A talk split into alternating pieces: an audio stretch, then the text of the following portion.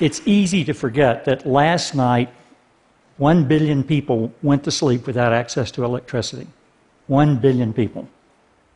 Two and a half billion people did not have access to clean cooking fuels or clean heating fuels. Those are the problems in the developing world.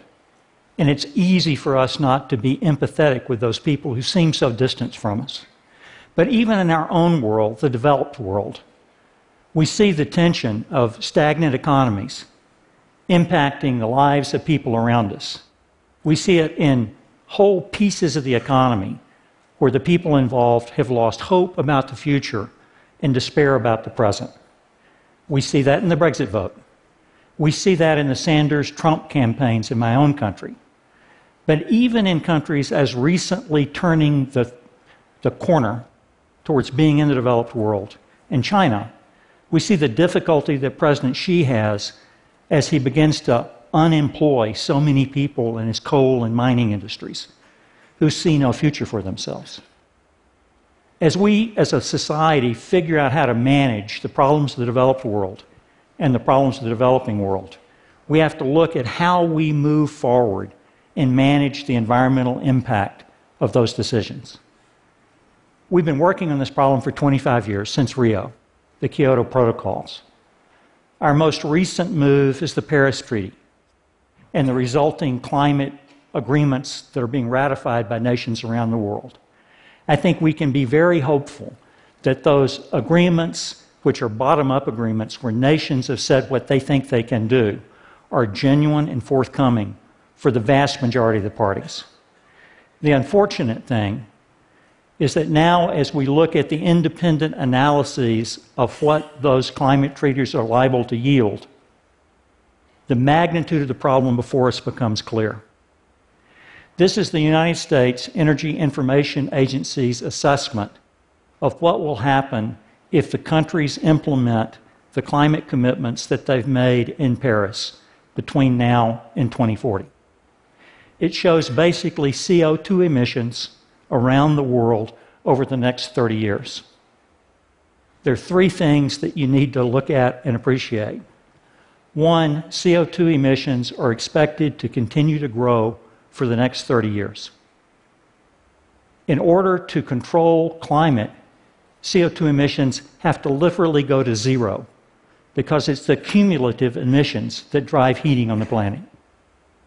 This should tell you that we are losing the race to fossil fuels. The second thing you should notice is that the bulk of the growth comes from the developing countries, from China, from India, for the rest of the world, which includes South Africa and Indonesia and Brazil.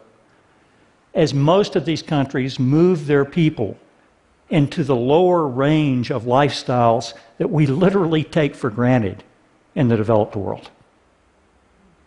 The final thing that you should notice is that each year, about 10 gigatons of carbon are getting added to the planet's atmosphere and then diffusing into the ocean, into the land. That's on top of the 550 gigatons that are in place today. At the end of 30 years, we will have put 850 gigatons of carbon into the air. And that probably goes a long way towards locking in a 2 to 4 degree C increase in global mean surface temperatures, locking in ocean acidification, and locking in sea level rise. Now, this is a projection made by men by the actions of society, and it's ours to change, not to accept. But the magnitude of the problem is something we need to appreciate. Different nations make different energy choices. It's a function of their natural resources, it's a function of their climate, it's a function of the development path that they've followed as a society. It's a function of where on the surface of the planet they are. Are they where it's dark a lot of the time, or are they at the mid latitudes? Many, many, many things go into the choices of countries, and they each make a different choice the overwhelming thing that we need to appreciate is the choice that China has made.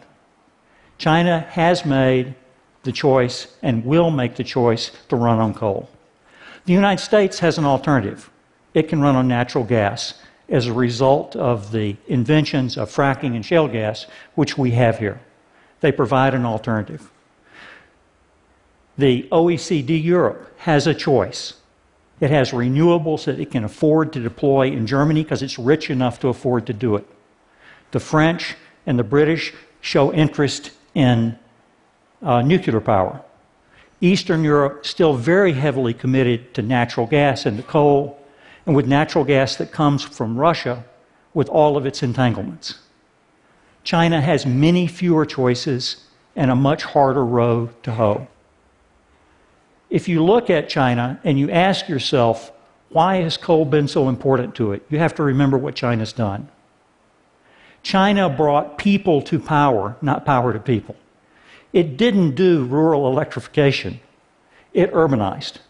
It urbanized by taking low cost labor and low cost energy, creating export industries that could fund a tremendous amount of growth. If we look at China's path, all of us know that prosperity in China has dramatically increased. In 1980, 80% of China's population lived below the extreme poverty level, below the level of having a dollar and 90 cents per person per day.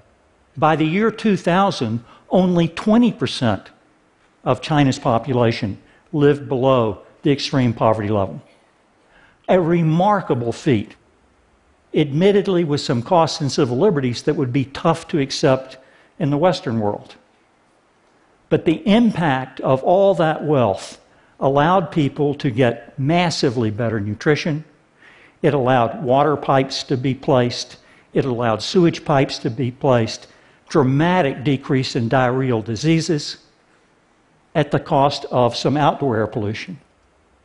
But in 1980 and even today, the number one killer in China is indoor air pollution because people do not have access to clean cooking and heating fuels.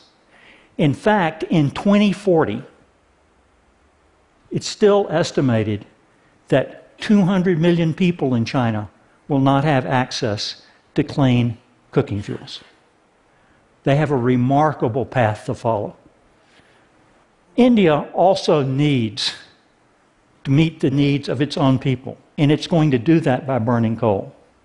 When we look at the EIA's projections of coal burning in India, India will supply nearly four times as much of its energy from coal as it will from renewables. It's not because they don't know the alternatives, it's because rich countries can do what they choose, poor countries do what they must. So, what can we do to stop coal's emissions in time? What can we do that changes this forecast that's in front of us? because it's a forecast that we can change if we have the will to do it. First of all, we have to think about the magnitude of the problem. Between now and 2040, 800 to 1,600 new coal plants are going to be built around the world. This week, between one and three one gigawatt coal plants are being turned on around the world. That's happening regardless of what we want, because the people that rule their countries, assessing the interests of their citizens, have decided it's in the interest of their citizens to do that. And that's going to happen unless they have a better alternative. And every 100 of those plants will use up between 1% and 3% of the Earth's climate budget. So every day that you go home thinking you should do something about global warming, at the end of that week, remember somebody fired up a coal plant that's going to run for 50 years and take away your ability to change it. What we've forgotten is something that Vinod Khosla used to talk about, a man of Indian ethnicity, but an American venture capitalist. And he said back in the early 2000s that if you needed to get China and India off of fossil fuels, you had to create a technology that passed the Chindia test. Chindia being the appending of the two words. It had to be, first of all, viable, meaning that technically they could implement it in their country and that it would be accepted by the people in the country. Two, it had to be uh, a technology that was uh, scalable, that it could deliver the same benefits on the same timetable as fossil fuels, so that they could enjoy the kind of life, again, that we take for granted. And third, it had to be cost effective without subsidy or without mandate. It had to stand on its own two feet. It could not be maintained for that many people if, in fact, those countries had to go begging or had some foreign country say, I won't trade with you in order to get the technology shift to occur. If you look at the Chindia test, we simply have not come up with alternatives that meet that test. That's what the EIA forecast tells us. China's building 800 gigawatts of coal, 400 gigawatts of hydro, about 200 gigawatts of nuclear, and on an energy equivalent basis, adjusting for intermittency, about 100 gigawatts of renewables, 800 gigawatts of coal.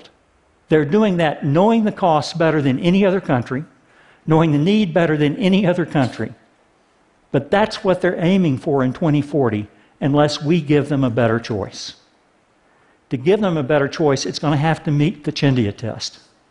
If you look at all the alternatives that are up there, there are really two that come near to meeting. First is this area of new nuclear that I'll talk about in just a second.